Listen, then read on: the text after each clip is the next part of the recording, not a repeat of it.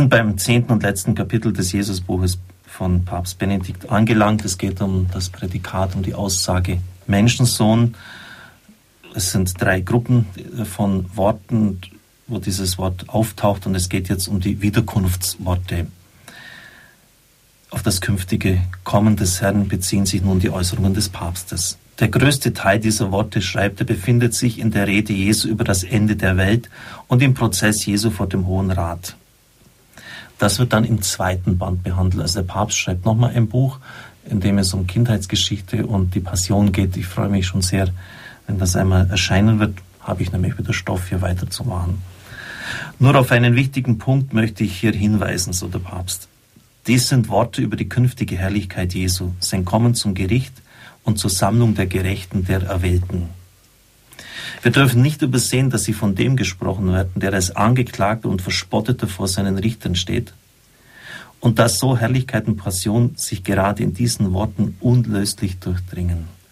Ist ja auch interessant, dass Christus eigentlich erst dann in Bezug auf seine Sendung, auf seine messianische Sendung Klartext spricht, als er vor Gericht steht.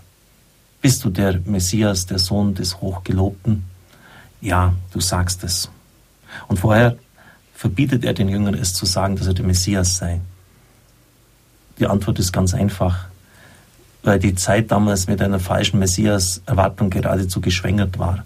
Man hat den Messias erwartet als einen Befreier, als eine politische Rettungsgestalt. Und jetzt in der Passion, in der Erniedrigung, wo es völlig ausgeschlossen ist, dass dieses Missverständnis jetzt noch greift, kann Christus sich als Messias ganz klar bekennen. Also es hat eine innere Logik ohne dass man es missversteht. Von der Passion ist zwar nicht die Rede, aber sie ist die Wirklichkeit, in der Jesus steht und spricht. Eine ganz eigene Verdichtung dieses Zusammenhangs begegnet uns in dem bei Matthäus überlieferten Gleichnis vom Weltgericht, in dem der richtende Menschensohn sich mit den Hungernden und Dürstenden, den Fremden, den Nackten, den Kranken, den Eingekehrten, also mit allen Leidenden dieser Welt identifiziert das Verhalten ihnen gegenüber als Verhalten ihm selbst gegenüber kennzeichnet. Der Papst meint, das sei nicht eine nachträgliche Fiktion des Weltenrichters, er habe diese Identifikation in seinem Menschwerden bis in die letzte Konkretheit hinein vollzogen. Er ist der Besitz und Heimatlose, der keinen Ort hat, wo er sein Haupt hinlegen kann. Er ist der Gefangene, der Angeklagte, er stirbt nackt am Kreuz. Die Identifizierung des die Welt richtenden Menschensohnes mit den Leidenden aller Art setzt die Identität des Richters mit dem irdischen Jesus voraus. Es zeigt die innere Einheit von Kreuz und Herrlichkeit, von irdischem Dasein in Niedrigkeit und künftiger Vollmacht die Welt zu richten. Der Menschensohn ist nur ein einziger, Jesus. Diese Identität zeigt uns den Weg, zeigt uns den Maßstab, nach dem einmal unser Leben beurteilt wird. Berger, das fällt mir jetzt gerade noch ein, in seinem Jesusbuch, ich konnte es in der Auszeit dann auch lesen, war auch ein Vorteil, dass ich jetzt ein bisschen wieder theologische Literatur inhalieren konnte, schreibt, dass wir im Notleidenden immer auch unserem künftigen Richter begegnen, nämlich Christus. Und wenn wir an dieser Not vorbeigehen, wird dieser, wird im nächsten durch den Nächsten wird Christus, der im Nächsten gegenwärtig ist, das Urteil über uns sprechen. Das sollte man auch nicht vergessen. Und dann wieder so das Eingehen auf die historische Kritik. Selbstverständlich werden von der Kritik alle diese Worte über den künftigen Menschensohn nicht als authentisch jesuanisch angesehen. Selbstverständlich. Und dann pflückt der Papst das jetzt wieder auseinander und das gefällt mir. Lediglich zwei Texte dieser Gruppe werden in der lukanischen Fassung von einem Teilen der kritischen Exegese als echte Jesusworte eingestuft, die man ihm zutrauen darf. Da ist zunächst Lukas 12,8. Ich sage euch, wer sich vor den Menschen zu mir bekennt, zu dem wird sich auch der Menschensohn vor den Engeln Gottes bekennen.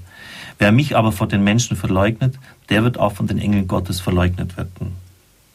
Und da sagen jetzt die Exegeten, die Fachleute, wird sich auch der Menschensohn vor den Engeln Gottes bekennen. Und wer mich vor den Menschen verleugnet, der wird auch von den Engeln verleugnet werden. Das sind zwei Personen, der Menschensohn und Jesus Christus, nicht, die nicht identisch sind. Und das wird ebenfalls behauptet von Lukas 17,24, wie der Blitz von einem Ende des Himmels zum anderen leuchtet, so wird der Menschensohn an seinem Tag erscheinen. Vorher aber muss er vieles erleiden und von dieser Generation verworfen werden. Der Grund, warum diese Texte Gnade finden, also echte Jesu-Worte sind, liegt darin, dass in ihnen der Menschensohn und Jesus scheinbar unterschieden werden. Besonders beim ersten Spruch sei der Menschensohn offensichtlich nicht identisch mit dem sprechenden Jesus. Und das nimmt der Papst nun schön auseinander. Nun, dazu muss man zunächst sagen, dass jedenfalls die älteste Überlieferung es so nicht verstanden hat, nämlich Markus 8,38. Wer sich vor dieser treulosen und sündigen Generation meiner und meiner Worte schämt, dessen wird sich auch der Menschensohn schämen, wenn er mit den Engeln in der Hoheit des Vaters kommt. Hier ist die Identifizierung zwar nicht deutlich ausgesprochen, aber vom Satzgefüge her absolut unabweisbar. In der Matthäus-Version desselben Textes fehlt sogar das Wort Menschensohn, also ist die Identität praktisch gegeben. Auch im lukanischen Text ist von der inhaltlichen Richtung des Ganzen her die Identität vollkommen klar. Gewiss, Jesus spricht in der Rätselform, die ihm eignet und die den Hörer den letzten Schritt des Verstehens überlässt. Aber die funktionelle Identifizierung in der Parallelität des Bekennens und Verleugnens jetzt und im Gericht vor Jesus und dem Menschensohn macht nur Sinn auf der Basis der seinsmäßigen Identität, dass beide die gleichen sind.